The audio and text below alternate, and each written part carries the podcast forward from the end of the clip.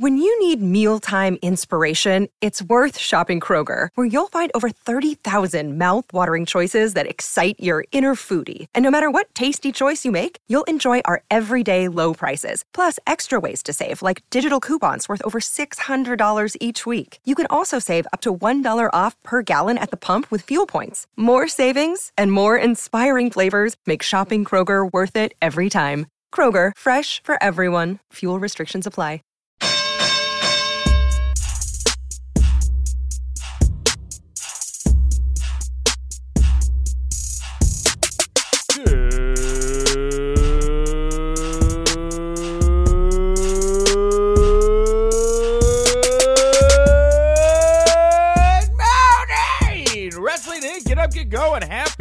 Happy hump day. It is me, your managing editor for Wrestling Inc., Nick Hausman, back here with another episode of The Winkley, and I'm joined here as I am just about every Wednesday by our good friend Justin LaBar. Justin, welcome back to The Winkley.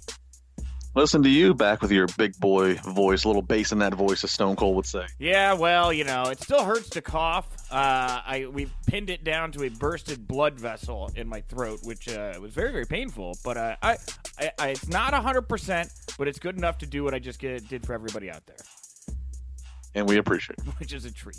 Uh, well, we got a big show for you guys today. Uh, a lot of news here for the past 24 hours that Justin and I are going to get into. Uh, but after the news, more uh, interviews here this week. We got three pieces of audio to slam into your ear holes. Of course, uh, Monday, uh, we broke the news. I broke the news that Bellator has made a an offer to TJ Perkins, Impact Wrestling's TJ Perkins, to come fight in Bellator. A lot of questions around this offer. A lot of people asking, can TJ even fight? Well, we got all the answers for you here today on Wednesday. I took uh, uh, some time yesterday to talk with TJ for an interview, largely just about this Bellator fight. So you're going to hear all that from TJP here right after the news. Uh, uh, hear about his training, hear about the negotiations with Bellator. A lot of exclusive insight. Uh, I can't wait for you all to uh, hear that one here later in the show. After TJ, you're going to hear our own Andy Malnoske. He was out in the field. He chatted with Teddy Long. So excited. More Teddy Long here on the show. Uh, and after that, we are going to have another of the Starrcast media scrums. We're going to have the full audio for you from Dr. Britt Baker. So TJP, Teddy Long, Dr. Britt Baker, and of course, me and Justin talking the news. News you can use, news that'll leave a bruise. And let's get to it here right away. Uh, we are going to start with some numbers here. Uh, we haven't talked about ratings in a while, uh, but we did get our first uh, ratings for Raw following the debut of Monday Night Football. Uh, and they uh, the the numbers uh, they drew an average of 2.13 million viewers, down 15% from last week's 2.5. It was the second lowest non-holiday audience ever, behind the June 10th show that drew 2.125 million viewers. Uh, last year's Raw episode that went up against Monday Night Football, the same episode that was uh, against the opener on Monday Night Football, drew 2.74 million viewers, meaning that from this point or from that point last year to this point this year, that is a 22.26% drop in audience, over a half million viewers. The first hour drew 2.362, second 2.183, last hour 1.845. That is a 22% drop between hours 1 and 3. Uh, it is the biggest one uh, hour 1 to hour 3 drop since Paul Heyman was hired as the executive director of the Red brand. Um, not a lot of great numbers here. What do you glean from numbers like this, Justin?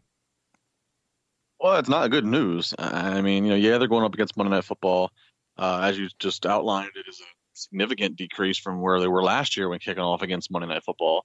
Um, you know, and they had Stone Cold Steve Austin there promoting around this. Yeah, uh, but man. you know, I think this kind of shows you that like fans have called on uh, that. You know, I mean, look, it was just a few weeks ago they had Austin on early in the summer. Um, you know, when they had all the other legends, and you know, we can kind of take away from that. Yeah, it was great to see him, and he's always kind of funny when he gets to have a live mic and just be himself you know, but there really wasn't much purpose. And even here, they at least put him in the context of supposing to have a purpose, which was to moderate this contract signing, and he, you know, and, and he even stunned somebody. Uh, but even still, you know, it's like it's kind of like WWE's using up their magic bullets, which AKA are, are getting these high-profile legends to come out and make appearances. You know, Yeah. but we see, we, but when we, but when we see Austin, you know, not doing much a few weeks ago, doesn't give you high hopes that he's going to do anything that must see to, to tune in on this week. And then you know, the same thing with the Undertaker last night on SmackDown. You know, when it's just a kind of a one-off, let's choke slam somebody. Uh, it's just uh, you know the, the the bullets all of a sudden aren't aren't aren't magic anymore. Yeah, I agree. I, I was very surprised by these numbers because, uh, like you brought up, Cold Steve Austin, uh, book ending the show. He made that surprise appearance there at the end. Uh, that 10 man tag uh, doesn't seem to have resonated. Uh, that big drop there uh, underneath 2 million, hour, 2 million views for that third hour. just, you know, a little surprising. I will say, I was also watching the Texans Saints game at the same time that was a very very good game. I don't know if you had a chance. For sure. To, uh, yeah, yeah, yeah, That was a that was a nail biter game that was ended in the final seconds of the game. Very good game. But that's not an excuse. They still got to put up an entertaining product to, to draw people away from that. And I, I don't know, man. I, I don't know what's what's grabbing people.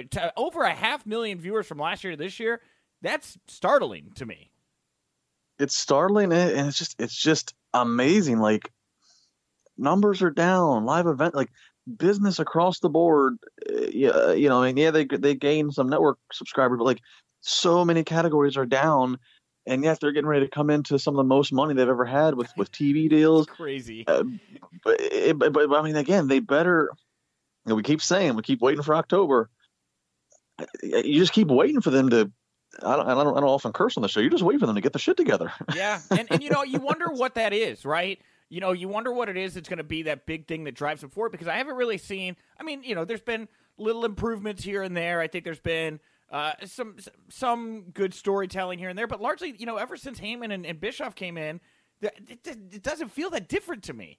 I mean, it just, I just doesn't. Other than a, you know, okay, Eric. It sounds like maybe was uh, had a hand in whatever this Roman Reigns, Buddy Murphy, Eric Rowan, and Daniel Bryan thing was. Paul's done a couple interesting things with Braun Strowman, but by and large, these shows don't feel that different to me quite yet. Uh, over the larger scope, they don't. You know, there was that little window of a couple weeks when, when, when we first learned that Heyman was coming into the power that he was coming into, where you know they did the the real hot start of uh, I think it was with, with Lashley, right? Lashley and Strowman, where the, you know where they went through the stage and the different camera angles of how they started that, and you know we had some we had some things that we were we were you know glowing about on this show, like all right, this feel this feels must see, the pacing, the segues, um, but it, it even feels like that's kind of flatlined out. Yeah, well, uh, we'll see. Maybe NXT will be that brand to really shake things up and give uh, WWE fans something different. And uh, on that note, uh, this next story we've got here does have a bit of an NXT tie into it. So we'll start with the fact that Elias was pulled from the King of the Ring tournament last night on SmackDown due to an undisclosed injury. Uh, PWInsider.com now reporting that Elias is suffering from a legitimate ankle injury. So this was not just something they did because they wanted to mess with the tournament structure. Uh, Shane McMahon replaced Elias. He went up against Chad Gable. He uh, went and got Kevin Owens. He said, "Owens, you're going to be the referee, and if I win, the, he basically implied if I win this bout, I'm going to waive that hundred thousand dollar fine that you've got uh, over your head here um, because of uh, uh, past interactions we've had." So Owens reluctantly takes this referee garb, uh, but ultimately, at the end of the day, he does the right thing. He gives Gable the win over Shane McMahon after Shane McMahon has stopped, restarted, two out of three falls, all these things.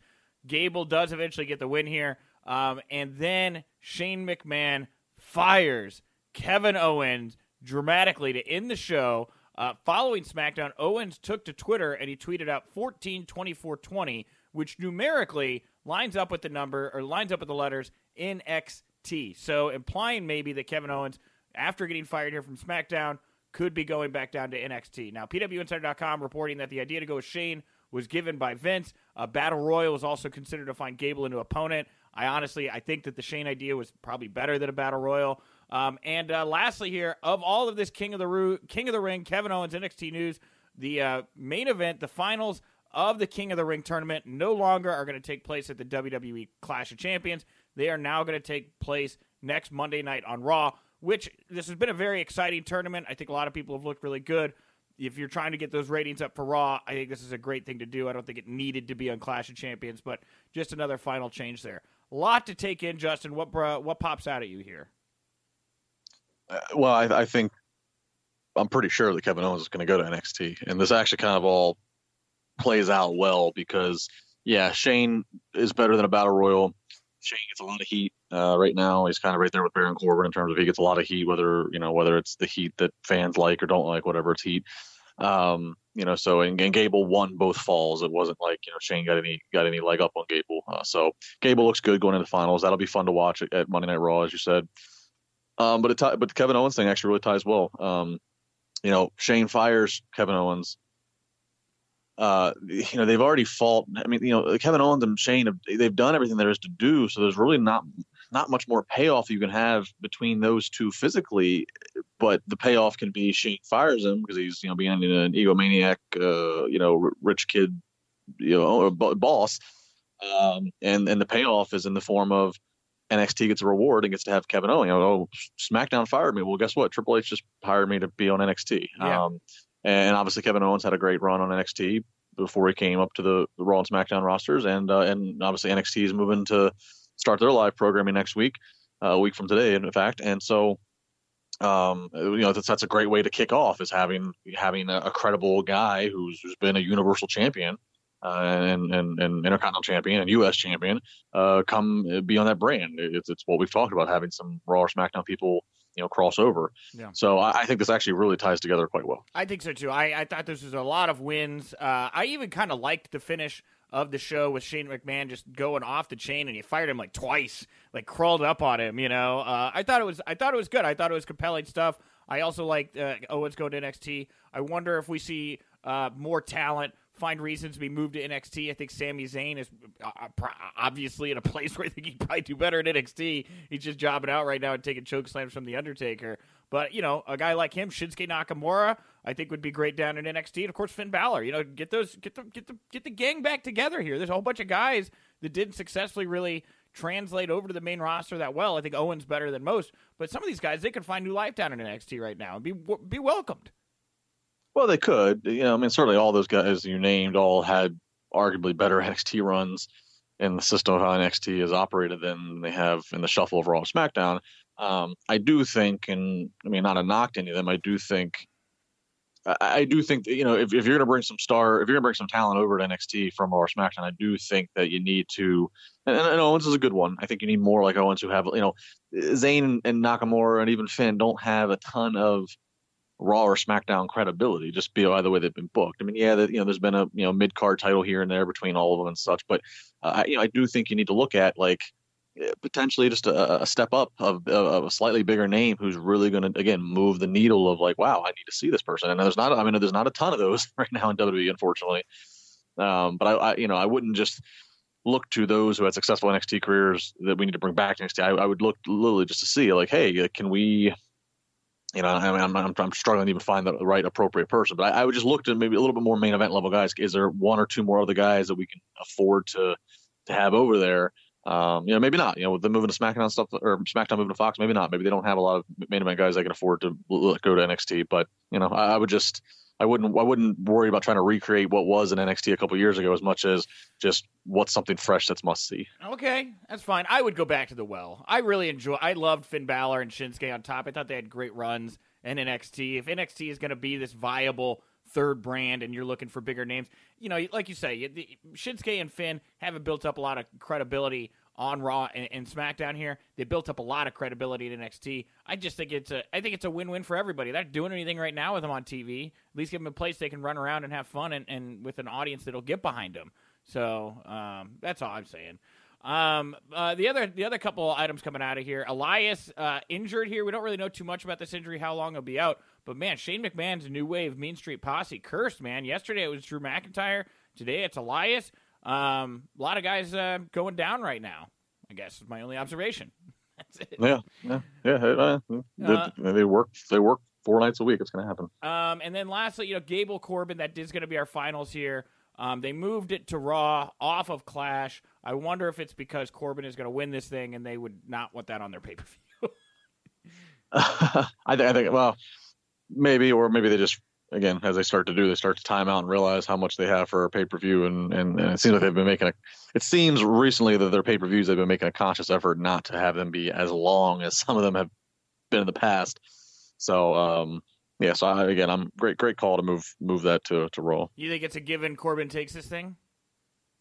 I don't think it's a given. No, I don't. I again, well, as I've said, I, I, I like heels as King, King of the Rings, King of the Ring crown winners better, but um, but I don't know. You know, they. I mean, the the Chad Gable thing just kind of came out of nowhere, but but he's rolling and rolling, and so I mean, Corbin's already a made heel. You know, he's retired Kurt Angle, and he's done all the. You know, he's got he's got all the heat. I mean, I you know, I don't know. I don't know if there's any. I don't know if there's any more heat that he can garner. Is my point. So this would certainly this could do something for Chad Gable. So we'll I, see. I don't know. King Chad. It just doesn't do anything for me. we don't call him King Chad. It's what his name would be. I it just is. I I don't. I think there's a lot more that you could do with a, a heel King Corbin.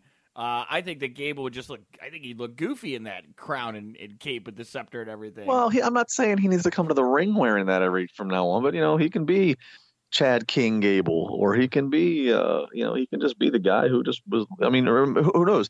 Maybe this is this. Well, I don't. know. I was gonna say maybe this is a segue for him to become cocky, arrogant, and annoying, and becomes a heel. But he, he wrestles such a babyface style. So. Yeah, they're gonna keep him baby. I think that this was all. Uh, I think that they used it. They gave him a bunch of wins. They let him be showcased. They put him right there. But I think that you know, I, I as soon as I saw the announcement for this, first thing I tweeted, I can't wait for King Baron Corbin. Here we are. It seems so obvious. I don't even want to think too hard about it. You know. I'll, I'll tell you what though, in, in in every fan doing their bracketology, us included, ain't nobody put any money on Chad Gable when he was in the bracket. I don't even think we. I don't even think we picked Chad Gable to get out of the first round. So this is pretty impressive. Agreed. King Chad. I just can't see it. Um. All right, we got a couple other up, uh, updates here on Clash the Champions matches. Uh, Cedric Alexander will now officially face AJ Styles for the U.S. title, and Roman Reigns versus Eric Rowan is now no DQ. Um, Eric Rowan, man, hottest, hottest heel on SmackDown right now. It's so wild that this guy is getting this push right now. I feel bad for I I should say I feel bad for Daniel Bryan, but I it's just so weird to me that he's he's a backdrop character to this giant Eric Rowan push at the moment. Well, I don't think it's a. I mean, I, I think, and probably the reason for the no DQ, I'm sure Bryan's going to surface, and we're going to get some more revealing of whatever we're supposed to be finding out here. Uh, but yeah, I mean, it's a big, you know, it's a big push for Eric Rowan as a single star. I mean, he, you know, he's always been, he's always just been, you know, bunched in, you know, whether it's with the Wyatt family or one half of the Bludgeon Brothers. So I mean, he, this is the most stand on his own he's getting to do. Um, the brawl and the pull apart I thought was really good on Very SmackDown. Good. Um, good you know, it's still a case of he just, and then it probably comes from lack of lack of reps, lack of needing to. But he just, when he opens his mouth, he just doesn't sound like what I think this monster Eric Rowan needs to sound like. Yeah, he's an intellectual man. That's his thing. He's like a he's what was he's a winemaker, right? Isn't that what we learned about him a couple of years ago? He could do Rubik's cubes really fast. He's a smart man. Yeah, it just it just his voice. It just it, it, nothing about his tone. Nothing. Just it, nothing really. He's fine until he opens his mouth, and I then I feel like it just we we lose we lose what what what the physicality. We lose what what we, what the physicality makes us believe. We start to lose that when he opens his mouth. That's what I'm trying to say. Well, physically, yeah, I thought that was one of the best pull aparts I'd seen uh, in a while. It was just very well done. Do you think uh, with Daniel Bryan here at the Clash, you think he helps Eric Rowan win, and he was in on it the whole time? They were working together. He allowed himself to be thrown through the table as a martyr. Uh, I mean, well, I, I, probably. I mean, you know, like, probably. I mean, I, don't think Bryan's just gonna like escape out of this having not had his hands dirty at all. I, would assume, right? I would think so. I don't know. Who knows? Uh, well, uh, after Raw or after SmackDown went off the air last night, and after 205 Live was over, the fans were treated to a dark match. Where I've also read that this was recorded for main event. I'm not really sure. Um, but the Fiend defeated the B team in a handicap squash match. Uh, the entrance was actually longer than the match. The match only lasted about a minute. Uh, of note, I watched the video, the fan cam video of this. Uh, very dramatic, uh, the entrance, of course, and he still had his lantern. For everybody who was worried, Bray Wyatt, his lantern is still intact. What do you think the uh, what, what do you think the logic was here of bringing the Fiend out for a second match and a dark match squash over the B team? uh, needing to tell, needing to sell tickets. Um, yeah. You know, needing to sell tickets. Uh, you know, obviously they had, they announced Austin Taker weeks ago. Even that didn't get the. I mean, uh, that didn't get the sellout. So okay, what's something that we can give MSG that uh, that, that that that's special? And and the Fiend has only had one match. Um, so you know something something sell tickets. I mean, and, and, mind you, and I, I, I not selling tickets, and, and and and the tickets didn't get sold out. I don't know if it's I don't think it's just on account of lack of interest for WWE or that Stone Cold and Taker aren't interesting. But as I've talked, but the ticket prices were insane, and uh, and I talked about in the past. This is the first time WWE's done TV at MSG for a while. They stopped doing it because it costs so much to do TV at MSG, which is why they started doing the Barclays Center. And it seems Vince just, you know, obviously did not want to take a loss financially. So in order to make up the money that they needed to cover all expenses, you know, to do TV there, the ticket prices were just uh, higher than they normally would be. and and I, I think that I think that hurt them. I think that really, I think that did. That, I think that's the reason why they, uh, you know, Monday Night Raw they were they they put the lower gra- the lower third graphic promoting SmackDown the next night, and, and with in, in big bold letters, tickets still available and, in, in Lincoln Ticketmaster. Like the night before SmackDown, they're still saying tickets available. I, I think it was, you know, ticket prices and such. And uh, but yeah, I think the Fiend thing. You know, I haven't seen the the, the fan cam video. I'll definitely see, uh, look for it after after the show. But um, yeah, I think it was just a, an easy way to try to just you know keep people there and and try to get them in the door. Yeah, yeah. If you know the Fiend, you could show up and squash his brother and his friend Curtis Axel, the B team. You know, maybe more likely to come out. They definitely, I think, it, I think they realize they got to put this guy out there more right now. He is a draw. If you if if you know you're gonna go to, you're not gonna see him on shows. It's not as enticing. Now when you throw him out there surprising like this, yeah, maybe you are more likely to put that money down. Uh, well, also in the world of Bray Wyatt, of course, he had his latest Firefly Funhouse on Monday night. Uh, his clock read 316, and he said his clock's been reading 316 ever since Stone Cold showed up, and he fixed it by hitting it with a hammer, and now the clock is set to 1119. Now, what is 1119? A lot of speculation. Bray Wyatt himself has said maybe it has multiple meanings. Um, many believe that the inclusion of 1119 is a direct nod to The Undertaker's first appearance in WWE. He debuted on November 19th, 1990, uh, as the character then known as Kane the Undertaker. He appeared on an episode of WWF Superstars and would eventually spawn, you know, the legendary career that he had. Do you think that that's what this is? Do you think 1119 is this a little nod to the Undertaker? I think it's a nod, um, especially in the context of, you know, he was talking about a legend in Stone Cold Steve Austin and, and, and was using Austin's numbers for 316 and then hits the clock and now goes to another no so now it's probably going to switch to another legend so you know I think I think I think the reason that they chose 1119 was probably a nod at Undertaker and maybe it was just okay let's see how many fans figure this out now whether or not does that mean whether or not does that mean we're going to get a payoff you know remains to be seen it might have just been well, we just need to change the clock to something. Let's just give people something to buzz about, like we're buzzing about right now. Sure. But I don't know if that, you know, you could, you know, because you know they aired that on Monday, and then the next night they're promoting and hyping Taker. So you're kind of like, well, this could be a, just a direct segue of in a little a little hidden clue of what's to come, and the Fiend's going to attack the Undertaker like he's attacked several other legends. Um, that could still happen. And you'd think if the Undertaker's going to have a match, you would think it's going to be a big event like a Survivor Series or like a WrestleMania so it still could happen in the future. Um, we have to remain to be seen. But yes, I do think that when filming the promo, and they decided to change, decided to do the clock gimmick, and they said, okay, well, what are we going to change it to if it's not 316? I do think that there were, there was probably that that probably was the the hidden meaning of why they did that. A little weird that Sami Zayn was the one to cut off Undertaker. When I I mean, like in my gut, I was like, oh man, this is going to be the Bray Wyatt spot here. I wonder if that was something they would, were talking about and changed it to Sami last second. Uh, yeah, it's possible. They, it, it's possible that they considered it. Um, maybe they changed it because I said no. Look, if we're gonna have Bray fighting for the title first, let's not.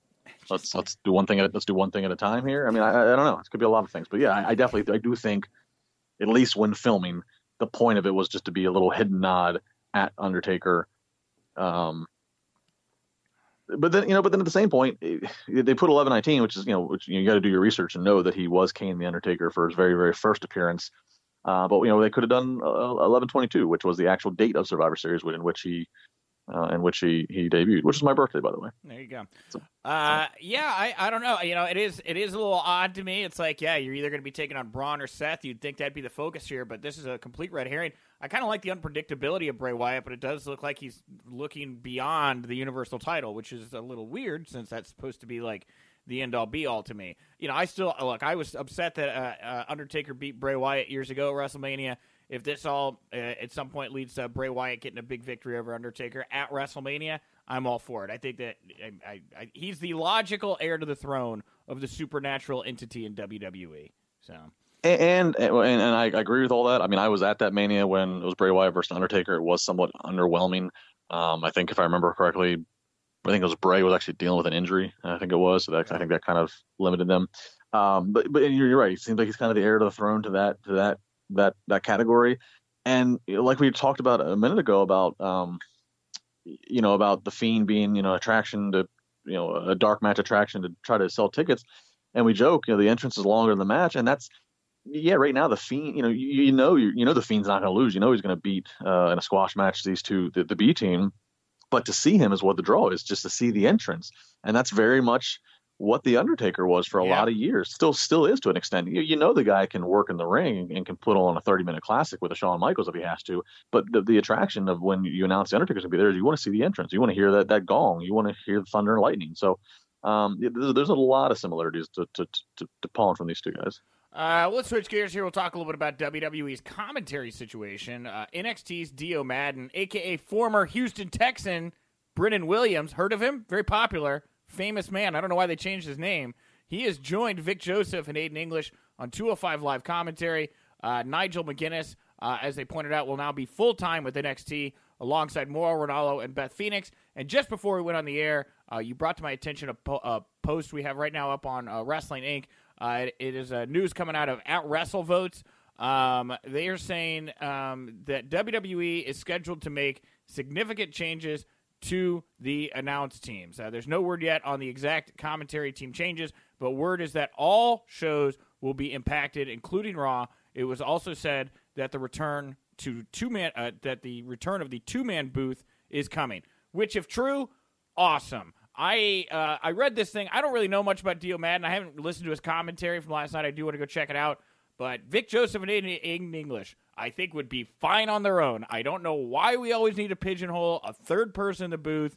I am. Uh, I like our show, Justin. It's just you and I talking. I am. Uh, I'm a fan of two man chemistry. Uh, I think a third voice. I think a lot of times things can get repeated. I think it can become too much. Uh, that is a welcome uh, bit of news to me to hear that. Uh, of course, Renee Young. It does sound like the report we read yesterday. Fox is uh, very high on Renee Young, so she could be moved over to SmackDown here. Um, what's your take here on the uh, the revolving door of WWE commentary teams at the moment? Well, you're right. Uh, you know, three man booths for live commentary is a problem. Um, th- th- you know, if you're if you're in a debate format, three is fine, or even four is fine. If you have like somebody in the middle, kind of moderating, you can have opposite sides. But when you're talking about live commentary or something, whether it be pro wrestling or otherwise, three is tough. You know, I people may not know this when I'm not dealing with pro wrestling. I, I run a high school sports network in Western PA, and so I have over you know 30 broadcasters over over you know 20 radio stations that are affiliates with us. You know, on a Friday night football, we have over 30 broadcasts going on, and so uh, and and I think all of them we make sure that they're they're, they're two man booths and maybe a sideline reporter that, that jumps in when needed. Like three and three and I and I used and I've done play by play and color commentary for sports.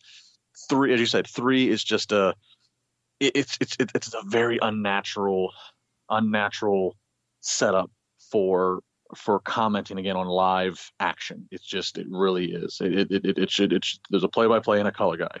Uh, the, the third person is a very undefined situation. Yeah, I'm surprised that uh, AEW's even gone the three man route. Um, they have like five broadcasters right now. I don't know who they're going to boil it down to come TV. I think I think Excalibur's been great. Jim Ross is obviously Jim Ross. You got Tony Schiavone in the wings here now. I'd be interested to see him just try out just Jim Ross and Excalibur to see how that would go. I don't. I, I again, it's like I don't. I don't get the fetish for the three man booth. It's just I don't know. It's not for me. It's never been for me. You know. Yeah, I don't either. And I, and I do think too back to WWE. You know, um, Michael Cole has been at this job a long time, and uh, and I know and and I and I think Michael Cole has been kind of like, you know, he he oversees the announcers. I think he's obviously been, been grooming and trying to get them set up for the most success for so when he does decide he wants to step away, um, that they're they're you know they're in good hands and and you know I, so I and this would certainly be a time. I'm not saying it's going to happen, but as you're making as you're kind of starting a new era, you know, moving Fox here and whatever, this would be a time certainly if you're going to shake things up, um, to, to shake things up again. I'm not saying Michael Cole is going to disappear. I don't think it's going to happen this quickly and unannounced, but I do think that we are. He's definitely on his final his final stretch, and and and shaking things up will certainly be an indicator of uh you know life without Michael Cole having to be live on TV every week. And damn, the guy deserves a break. Interesting. I hadn't even thought about that. Uh, all right. Well, uh, lastly, here in our news block, uh, Seth Rollins uh, revealed some interesting news. Uh, he has met a brother and sister that he never knew he had. He tweeted out the following In a wild turn of events, I recently found out I have a brother and a sister who is not pictured. He did share a photo of him and his brother on, on Twitter here. He said, I never knew existed. Thank you at 23andMe for bringing people together. Life is crazy, awesome thing, and we are all insanely lucky to get to experience it. What a crazy story. It kind of makes me want to do that 23andMe thing if I didn't know that they like own your genetic code after you take the test. And that's just creepy to me. But good for Seth here. That's wild. Can you imagine finding out like you have a famous relative you never knew you had?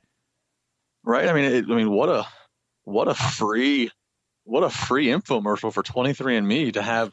I mean, I mean, you know, and, and then even crazier if the uh, if the new relatives actually are pro wrestling fans, uh, or at least appreciate the the, the sport. Um, yeah, I mean, what I mean again, what what a great promotion for 23andMe. Now everybody's going to be uh, doing 23andMe, just hoping they can get somebody who's a, a long lost relative. Uh, you know, maybe maybe I'll try. Maybe maybe maybe Becky Lynch and I share some kind of genetics. My guest at this time can be seen every Friday night as part of Impact Wrestling. He's also a former X Division and WWE Cruiserweight champion. It is TJP. TJ, long time no talk. Thank you very much for coming back onto the WINCLY. My pleasure. Thanks again, Nick. Yeah, well, this is a it's a different kind of chat we get to have here today. Now, I got wind of this offer that Bellator has put out there for you uh, to come in for a fight. How how did this come up? Where Bellator's reaching out to TJP about a legitimate shoot fight? yeah. Uh, well, you know, I kind of had the same reaction that everybody else did. I guess you guys guess is as good as mine, but. uh uh, on it just kind of came up. Um, I think it was around like my birthday week. I was in between uh, travel, and uh, my manager kind of forwarded me this offer, and probably the I don't want to say the oddest, but like uh, the the most out of left field uh, uh, offer I've gotten since uh, I was asked to uh, do a bar mitzvah after I left WWE. so it was like bar mitzvah and, and this fight. Did you do the bar mitzvah? I did do the bar mitzvah, yeah. How was that? Oh, that was killer. Uh, the uh, the kid is an aspiring pro gamer, so they kind of rented out this like gaming arena that they kind of built and put together for him. It was pretty amazing. I, I liked it a lot. All right. Anyway, sorry, I didn't mean to get too distracted there, but I was I was so enticed by the the bar mitzvah story. So, talk, talk to me a little bit about your background training uh, for fight. You you have some training for a professional fight if if it does come to fruition, correct?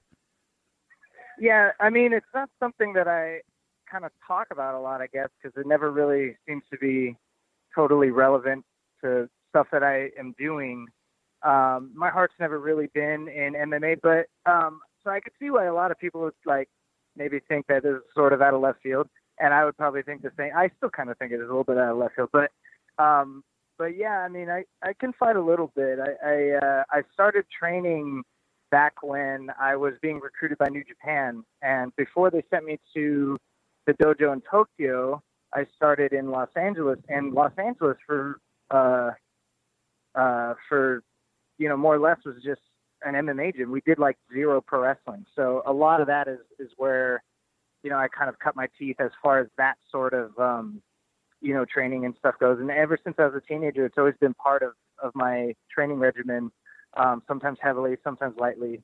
Uh, and a lot of the first guys that I was, you know, working with and training with were, um, you know, pretty high level guys like Josh Barnett, uh, Lyoto Machida before he went to UFC. Uh, he came and was working out there. So I got to spar and roll around with him a lot. Herb Dean, who's a UFC referee.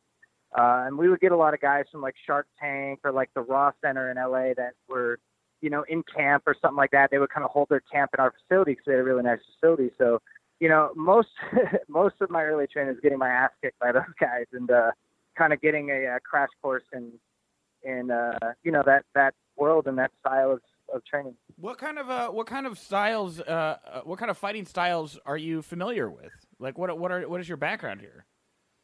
Uh, you know, for the most part, it was all Muay Thai and BJJ. That's pretty much what we did every day from from like ten to five, and we had different coaches that would come in and work with us. You know, at various times. We had Frank Trigg for a little while, Ken Shamrock for a little while. Um, we had some Gracie teachers come in and work with us. Uh, my bo- we had a a regular Western style boxing coach, like stand up boxing, like like what uh you know most common boxing fans would would know.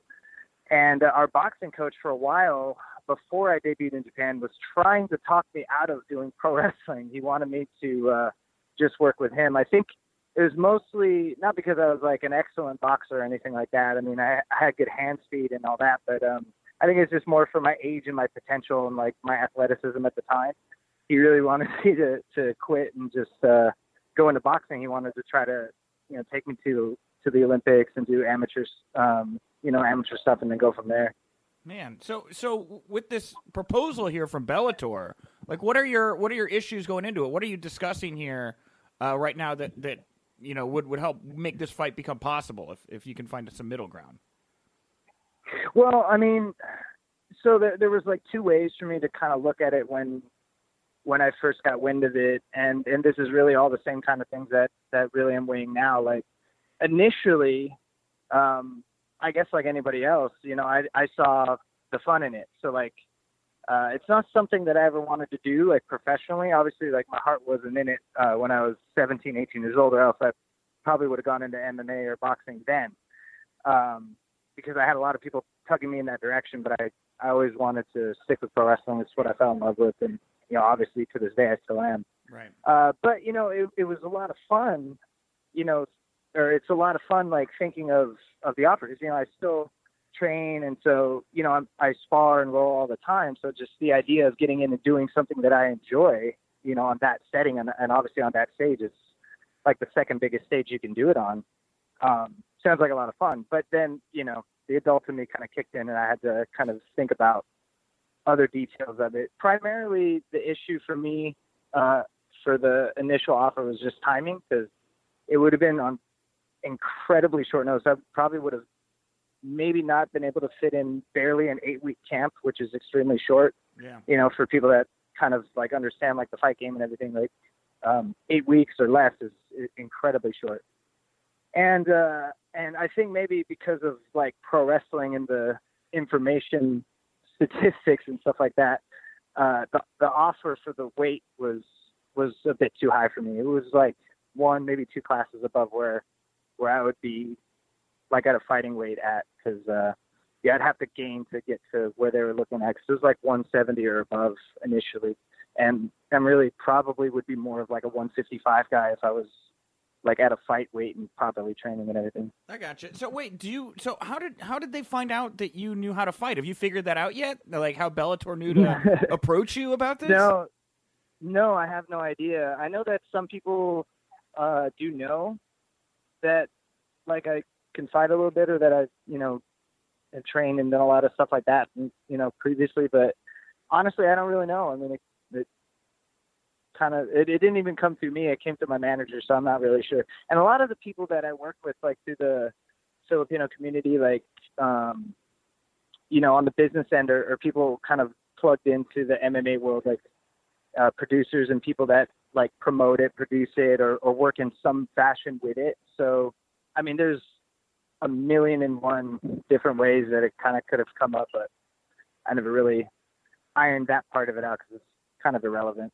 Have you uh, have you chatted at all with Jack Swagger or Hager? I know that he's found a lot of success in Bellator. I didn't know if you picked his brain at all about working with the promotion. uh, Swagger, no, I don't really know him that well. I've met him a few times, um, so I don't, I don't, I haven't really spoken to him at all. Mostly, I just speak to like some of my old coaches and people that uh that I've worked with in the past, like Barnett and some of my old grappling coaches, my stand-up coaches, and people like that. Okay. Now you you know Swagger's obviously a success story. The other pro wrestling to MMA story recently was CM Punk, and that didn't seem to go very well for him. Like, how much do you think a loss for you would affect your pro wrestling career?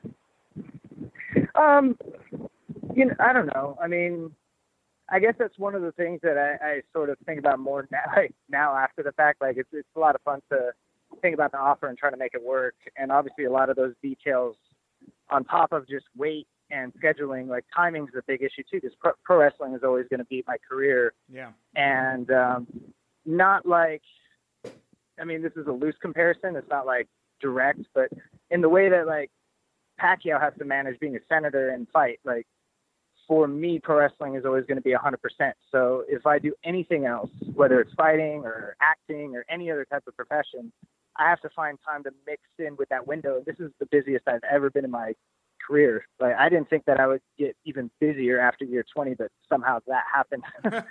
and so yeah, so that's really like a lot of the primary issue on top of like finding you know a middle ground on weight and running and things like that. Um, so you know timing is a thing, and so then you know you think about how it affects you know your career. And for me, I don't know how it would. uh I mean, a lot of people like to see me get my face caved in anyway in pro wrestling. So I don't, well, but... I don't think that they would. uh I don't think they would be less entertained by seeing me get dropped by right hands. I, you know, I think for me, because Uh, like I've had a couple days to think about this now, and I think for me, with you, if you do it, and it's totally on you, but you know, for me, I think the reason people were so caught off guard was because when I think of you, I think of fun gamer guy. I don't think like badass brawler, and I just think it adds such a different layer to you to to put put to put that out there that you can take a fight because I don't think a lot of people look at you in that regard. If that makes sense. Yeah, I mean, I, I, I think it's, I think primarily a lot, like there's two kinds of opinions on it. There's people that um, look at it maybe from like an educated and sort of like outside the box and like unbiased sort of view, and they think, okay, that that's just a thing, like it's a possibility. And past that, there's really no opinion. Like when I speak to like, uh, you know, people I know or like pick my coach's brains and stuff, they they just approach it like like uh, an opportunity, and and some of them really liked it. And uh, but then the the other opinion is from you know people who have definitely made up their mind their mind about me. But I think uh, the thing is like for them, MMA is sort of like a violent sort of thing, and it's not. They don't really look at it like a sport, and like anything else, it's a game, you know. And uh, it's a game that that I, you know, I've played before. Like I tap out every day when I roll. I I get dropped from sparring all the time, so doing it on a big stage is a hell of a lot more fun than that. And so, you know, I think that for some people they they only see the negative side of it, and for me, I just see maybe an opportunity to have some fun and do something if I have the time and it makes sense to do it professionally. You sound like you want to take this fight if everything can line up and you can find the time. And like the time is the the biggest thing. Like you said, you're so busy right now. Impact Wrestling is not slowing down. We just got some huge Impact news just yesterday, which we can talk about here in a second. But how would Impact? I mean, have you ta- have you brought this up to Impact? How would they feel about you taking a fight? I, I did mention it uh, at the last set of TV tapings a little bit, uh, but it was mostly casual and it wasn't really like big news or anything. It was just one of those things like, oh, that's pretty cool, and uh, and uh, you know, if you do it, like it was a supportive sort of thing. Uh, but I mean, it's not really that big of a thing because I think like it's not really it's not really a gateway or a bridge for me. Like if I did one, I don't think I would ever do a second one, win or lose, you know. Sure. So that's another reason why if it doesn't really make a lot of sense with all the details fitting in place, like I'm not too stressed about never having done it, like or not doing it at all. Like if it doesn't make sense, I just won't do it. Yeah. Uh, but if it does, and I could have some fun with it, then I would love to. Now you were in Vegas at the most recent Impact TV tapings. You brought up Ken Shamrock earlier. He was actually on these tapings. Is this something that you got to chat with him at all and pick his brain about, you know, possibly taking a fight? no, I, I saw him a little bit. Um, I actually talked to Stephan Bonnar about it a little bit because I know him uh, a, a little bit as well, and um, I've I've, mo- I've been around Bonner more than Shamrock in recent years. I haven't seen Ken in like 15 years or something like that. So Man, um, I didn't really get a chance to chat with him about it at all. No. dude, he's still shredded. Ken Shamrock is still an effing machine, right? I mean, Oh, he's yeah, he's he's goals for for what I would love to be able to ease into later in my career. he's doing that bare knuckle fighting now. Have you seen that? That Valor? No, I haven't. Um, but yeah, I mean, like you said, he's, he's a machine, man. He's in incredible shape. Yeah. Uh, well, I did want to ask you here uh, while I got you. You know that, like I said, the big news here, uh, Anthem. You know, taking over the majority stakeholdership of AXS TV. I mean, obviously, it seems like good news for you. What was the the vibe of the locker room when you guys all found this out? Uh, honestly, I don't know that anybody knew at the time that we were at TV because there was no meeting or anything about it. So maybe maybe they weren't ready to tell everybody yet, or maybe it hadn't been ironed out, or maybe I just wasn't paying attention. I, I, I'm pretty notorious for that too. Um, I daydream a lot, and I'm not. I'm usually not too terribly concerned about details of stuff that isn't, you know, something somebody needs me to do.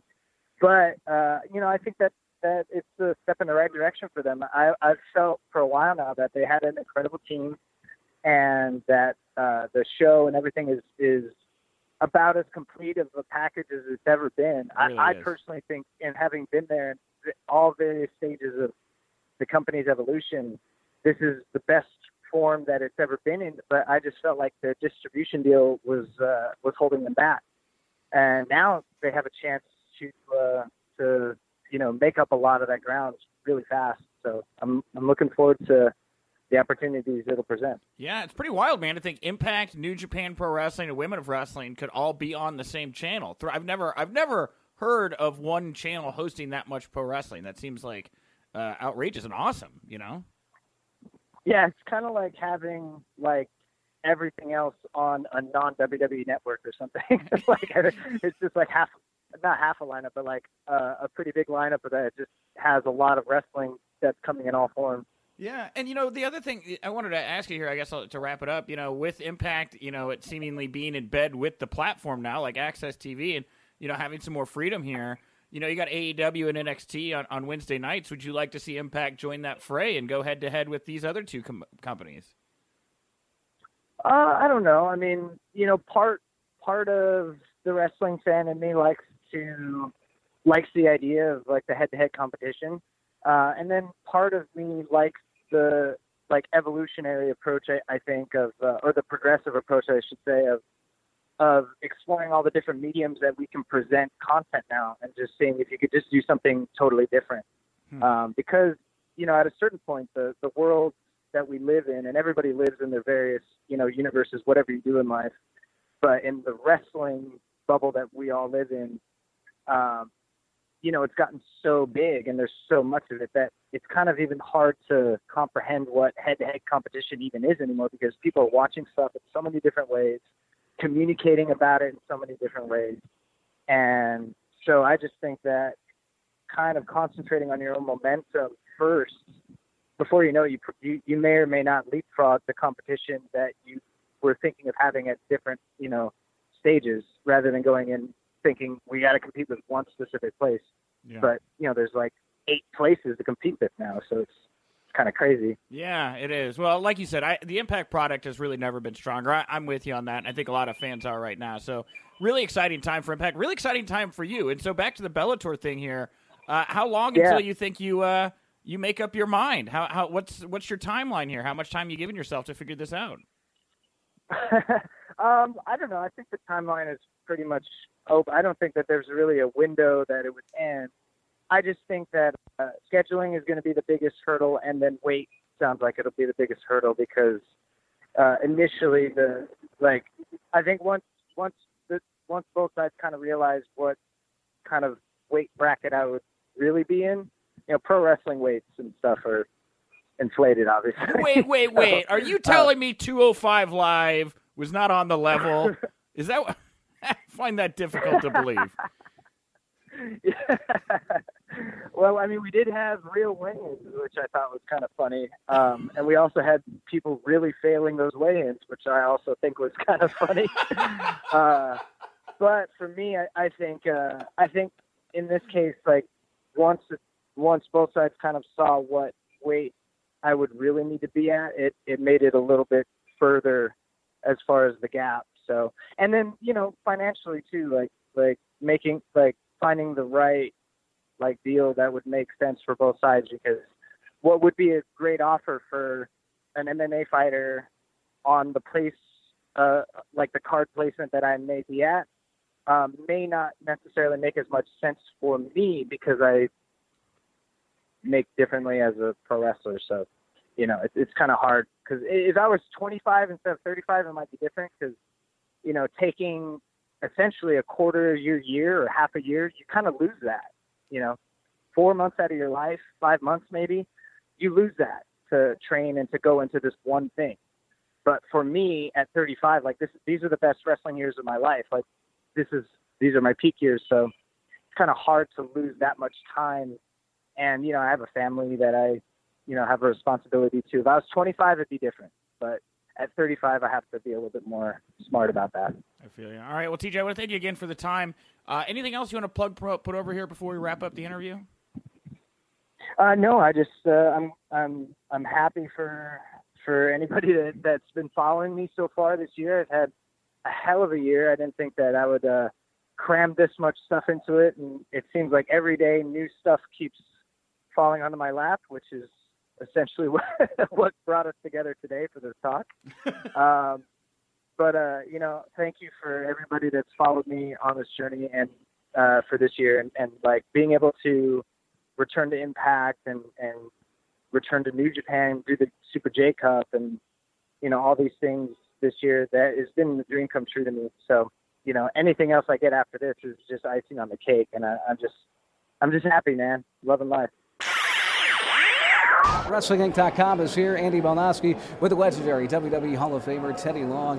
And Teddy, uh, good to see you again. Haven't seen you since uh, WrestleCon in Manhattan. Tell us about tonight and uh, what can we expect? Well, first of all, let me say what an honor it is for me to be here talking to you, Andy. I mean, you, my man. You know, like I said, we talked at WrestleCon. And the other thing about you, you are dapper, just like Ah, me. thank See, you, got this thank nice, That's you know, we do. two-piece on, man, and doing the Teddy Long. Okay, what I'm saying? That's a good player, thing, player. player, that's all what right. it's about. Let me talk a little bit about, you know, what we're doing here. It's a great meet and greet. We've got such uh, superstars. The WWE Hall of Famer Mick Foley is in the house. Um, Hall of Famer Jerry the King Lawler is here. We've got Dustin Runnels. He's here in the house. And, of course, we've got my man Panake, SmackDown's number one announcer. Unaki, sir. And my man, Jon Moxley, headlining the big card here tonight in, in New York. Yeah, it's oh, no, Scranton, Pennsylvania. Pennsylvania. Let's get that right, It's player. close. It's close though. Pennsylvania, New York, close enough. You know? All right. it's close right. enough. But um, you know, I had to ask you. You know, obviously a big thing is coming up in WWE. SmackDown moving to the Fox network. Yes. I mean, tell us about that. I, I know that uh, you have a lot of history uh, being a general manager, being an official.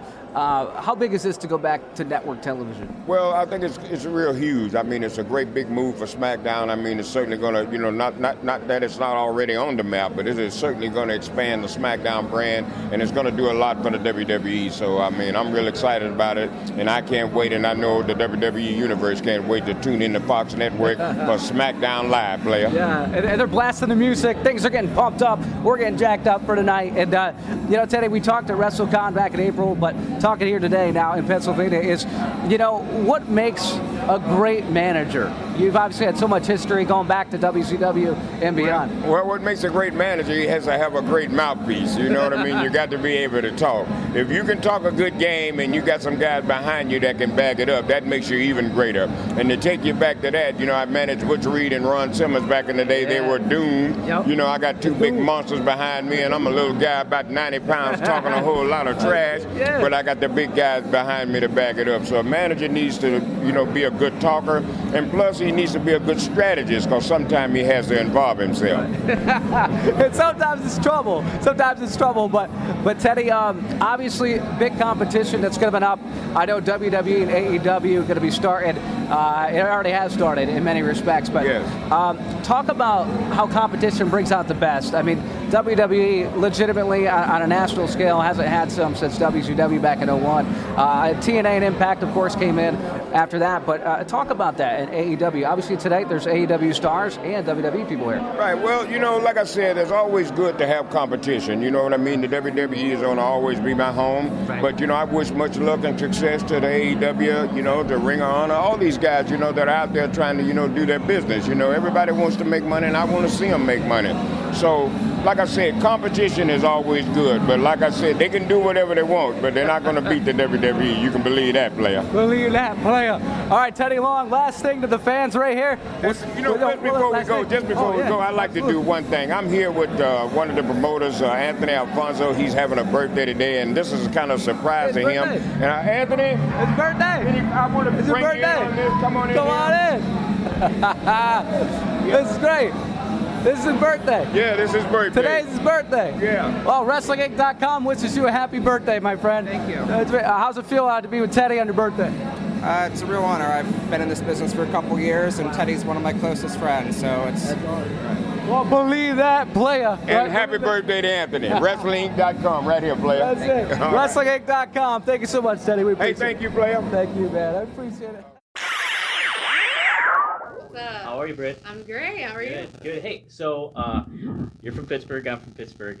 How does it feel that AEW is coming to Pittsburgh? And Oh when gosh. after it happens, where are you gonna go to eat? What's on your what's Oh, what place you gonna that go? like that announcement for me was like as exciting as these huge pay per views we're doing because for me, the, the Petersen Event Center is where we're running. It's right next to the dental school building that I graduated from. And the Petersen Event Center, we call it the Pete in Pittsburgh. Um, that's where I used to study like every single day for all my exams. So it's so, such a like worlds collide thing for me. And if everything comes full circle, it's amazing. I'm so excited. And where am I going to go to eat? Oh, man. I'm a Bigham Tavern Wings type of girl, but I feel like I got to take everyone to Primanti's, right? Yeah. We have to go to That's- that's the way you gotta do it. That's the way you gotta Britt, I want to ask you about the about the battle royal and a bit all out, and the idea that you know there's not really been. I mean, I know there's been a women's Royal Rumble, but there's not been like a big women's battle royal, and AEW kind of set the bar with battle royals already. How are you feeling going into it, and in terms of the women's division? Like, what do you what are you guys going to try and do to stand out and be different from any other women's division? Well, I think the nature of the game with the, with the casino battle royale already stands out. Just with the rules and, and you know, there's a lot of fun um, chaos for veterans, beautiful chaos for Mhm. veterans. But as far as standing out, um, it, you guys really don't really you don't have a huge idea of the people that are going to be in the battle royal. So there's. Do you want to give us some names? I, I will not. I don't want to lose my job. But um, so basically, we're I think we're so different because we have contracted women and non-contracted women, and it's just like a beautiful mix of both of them. So we have some of the best wrestlers in the world, but guys really have no idea who is coming out. So I think that's just going to really set the bar. Just the pure excitement on top of the fact that they're amazing wrestlers on top of it. You, you can't. You said you can't name names or tease names, but what is a non-contracted talent or woman you would like to work with? Oh, it feels like everyone's under contract right now. Someone I would like to work with. I I don't think she's officially under contract, but I love Tenille. I know she's working with Impact, but she's not officially contracted. Tenille's a big one. I also basically anybody on the Shimmer roster right now. I think they're all amazing. I'm Big Swole. She's going to be in the battle royal. She's not contracted officially, but I think she's amazing as well. Um, Eva Lise is for me. That's a big one to keep an eye on because she's fantastic. I don't know if you guys have seen her, but wow, she's amazing. She's an amazing wrestler. Who in AEW that you haven't got to lock up with yet? Would, are you looking forward to kind of mixing up with in the battle royal or just in singles competition too? Well, I uh, have already locked up with her, but I'm will. I really uh, am uh, gearing to get a singles match with Bea Priestley for a few reasons.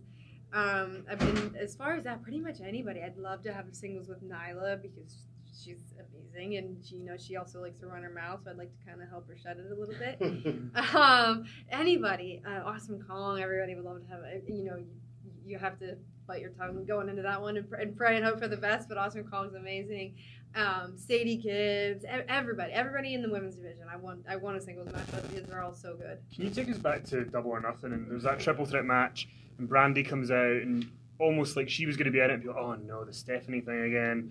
And she introduced Awesome Kong, and the place goes nuts. What was that experience like for you in that day? And like, people remember that moment of like it becoming the four way and all the elements of that match changing. I had goosebumps when I heard the reaction. I was like, "Oh my god!" I mean, and, and we knew that the place was to go nuts, but not. I, I mean, I don't think anybody could prepare for that because it was just insane. And as far that that match couldn't have went any better. It was everything we wanted. We had the surprise element. We had the you know the we established right away. Hey, this is uh, the women that we're to have in AEW, and this is just a it's a little taste. It's not at all what you can expect for the rest of the time to come because we, we we're just barely getting started. You know, we have so much more to show you guys and so much more to prove, and we will. Britt, um, you've worked the Chicago independent scene like Zelo Pro and Mhm. Warrior Wrestling, and now you're going to be working in front of 11,000 people for AEW. What's that feel like for you? Uh, well, I did it last year because I was on the women's match for All In, so it's kind of uh, to return here for me is super meaningful because I feel like All In is kind of what put me on the map for a lot of people because I wasn't on any television programs or any you know larger promotions as far as wrestling goes. So for me, a lot of a lot of people didn't know who Britt Baker was. So for me to debut at All In, that's for me, I think my big moment where, where people came came to know who I am. Britt, we had um, when Adam was over for download, we had him on, and he couldn't have been more effusive in his praise and how proud he was. Have you had that awkward conversation about Wednesday nights yet? There's, there's no awkward conversation. Um, he's a fantastic wrestler. He's my favorite wrestler to watch. I think he's absolutely wonderful. He's so entertaining. But at the end of the day, you're going to watch AEW live on Wednesday night, and then you can watch him on TNT or on the WWE network whenever you want at another time. But you have to watch us live TNT. How did you find out about the idea it's going to be head to head? And does that change for you guys being the wrestlers in AEW? Does that change the goal, change the mindset? doesn't change anything for us because we're still what we are. We're new, we're fresh, we're, we're you know an alternative to, to what you're watching wrestling right now. Um, and as far as how I found out, uh, my boyfriend just came home from a meeting one day. I was at, they were filming TVs at Full Sail, and he came home and said, "Oh my gosh, guess what? We're going to be running head to head." And it's like, well. Let the games begin. All is fair in love and war, right? Brandi Realms is obviously uh, uh, Brandi, Brandi Rhodes is obviously at the helm here um, for the AEW women's division, and equality is very important to both the company and to Brandi. What have you noticed inside of AEW that has made equality more of a bigger issue for you guys? What are the differences between other companies you've worked for in the past? How is that playing out uh, as you've seen inside of AEW? Um, well, this is my first major company that I'm signed and working for, and as far as you know, the inside versus the outside, what you see is what you get. There's no secrets or, or any any hidden agenda or anything. It's it, equality is a huge priority for us, and, and we're showing you that on the outside, and it's it carries on to the inside as well. Is there a certain aspect like? Uh, wrestling style wise is there something that you've wanted to work on anything in regards to like who like film or anybody you want to watch in particular that you're like, oh, I want to kind of adapt that into my move style or arsenal or anything like that? Yeah, um, actually, Sarah Stock. Mm-hmm. I'm not sure if you guys know her. She's a producer or an agent for uh, WWE, actually, but she is, is a tremendous wrestler. She did so much amazing work in, in Japan and in Mexico, and I think I study her more than anybody now. I just think she's great. That's awesome. You know, a lot of fans are buzzing because, you know, there's this current change, this great change in the pro wrestling atmosphere. Some of us who grew up in the '90s have this whole nostalgia feel. But you know, the fans, journalists, we're excited about it. What is it like being a wrestler in this time period? Um, it's it's really exciting because I feel like we're in the position that everybody wants to be because everybody wants to be a part of something that's new and fresh. And Everybody wants to write write the history books. So for us, that's what the position we're in, and we have we've nowhere to go but up. So yeah, you're taking a chance, you're taking a risk, but it's it's a fun one and it's it's an exciting one. So I am in the best position I could ever be in, and all I can tell my friends that are jealous is, hey, sorry.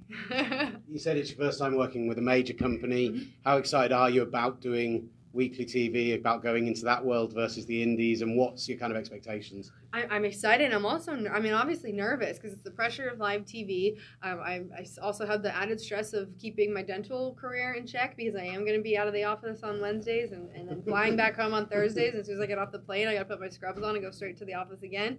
But uh, I'm really, I'm so excited. We have the absolute best team and, and staff with our agents and producers working with us, helping us, and TNT is an absolutely fantastic. So it's it's it's it's all going to be wonderful. I just ready for it to happen so the, the nerves can kind of shake off a little bit. I did some TV spots for WWE in the past. Did that prepare you at all for AEW, or is the production aspect a little bit too different uh, for it to have really mattered? So my TV spots were about like 30 seconds long, and me just getting my ass kicked in WWE. So that I don't think that really prepared me for anything other than uh, maybe uh, signing the contract on AEW a little quicker. no, I'm just kidding. Um, I, I, have no ill will towards uh, WWE. My boyfriend works there. I had a great relationship with them. This was just this is the better option for me at this time. Obviously, with the whole dental career being the main thing, because like I said, I can work Monday through Friday, with the exception of Wednesday, in the dental office where as at NXT, it's just not a possibility.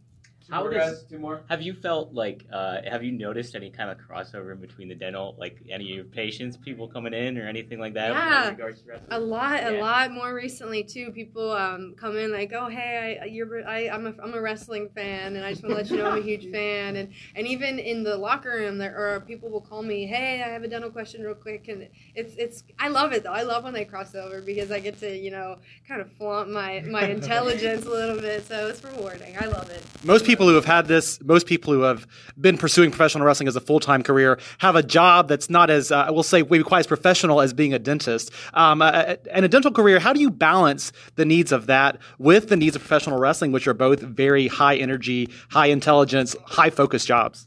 you just can't think about it. It's more of a don't think, just do thing. Uh, when I wake up in the morning, I know I have to do this, this, this, and this, and it's just it has to get done, and that's what you do. You have to wake up. You have to go to the office. You have to do, do any office after office paperwork. You have to go to the gym. You have to go to the ring and train, and then you eat, and then you get a little bit of sleep and wake up and do it again. You can't really stress and freak yourself out with everything that there is to do. You just have to say, "Hey, you have to do it. I'm going to do it. That's it." Thank you, Justin, for joining me at the top of the show to talk the news of the day. Thank you to TJP, Teddy Long, Andy Malnoske, Britt Baker, and our own Michael Weisman for fielding the Starrcast Media Scrums. Uh, we are going to be back tomorrow uh, with more news from Justin and I. Uh, we'll also have some great interviews. I sat down with uh, one and only Paul Lazenby. I've had this one sitting in my uh, uh, recorded interviews section for a while. I really liked it. I was waiting for the right time to bring it along because we've had so much content here coming out of All Out Starrcast Weekend, but I'm finally going to lay it on you. Paul Lays will be here tomorrow. Uh, Michael Weisman's interview with Jerry the King Lawler will be on the show here, and we have our final bit of Starrcast Media Scrum audio. You're going to hear from the one and only Tully Blanchard tomorrow as well. So a big stack show to end the week. And after the show is done tomorrow, we don't stop here at Wrestling Inc. Friday through Sunday, we got three big shows that we are covering here on the site. We got Josh Barnett's Bloodsport 2, Triple A's invading New York from the Garden, and WWE Clash of Champions, of course, is this Sunday night. So busy, busy week for the world of pro wrestling. We are the place to keep up with it. WrestlingInc.com. Justin, what do you want to plug, promote, put over here before we wrap up the show today? Uh, two things. One, this Friday again, IWC Wrestling Show at Wheeling Island Casino. Kevin Nash meet and greet at 5 p.m. I believe it's 20 bucks on meet and greet. So that's a great price to come meet the Hall of Famer. Uh, Wardlow will be on the show. I'll be there. It'll be a great time. Uh, and a new a new thing to plug. I'll, I'll give more details and more reminder as we continue to get closer. But obviously, October 2nd, that is that is the destination of Wednesday. We're waiting to see uh, NXT up against the debut of AEW on Wednesday night. Uh, if you're in Pittsburgh or can get to Pittsburgh, I will be hosting a viewing party at 1311 Bar on the South Side. Eight televisions. We'll have NXT and AEW on. I believe the audio is going to be on AEW since it's the first show. Yeah, it's going to be a great time. Watch history with me, debate what's going on. Uh, $2.50 domestic bottles, $7 Captain Morgan or Smirnoff vodka pitchers. Uh, it's going to be a great time. So, again, it's October 2nd, right in downtown Pittsburgh. I'll remind you about it, but that's something if you want to come out, uh, should be a great night. Awesome. Yes, and I am at Wink Rebel over on Twitter. Give me a follow. Thank you very much for tuning in. And remember, if you winked, you didn't miss it.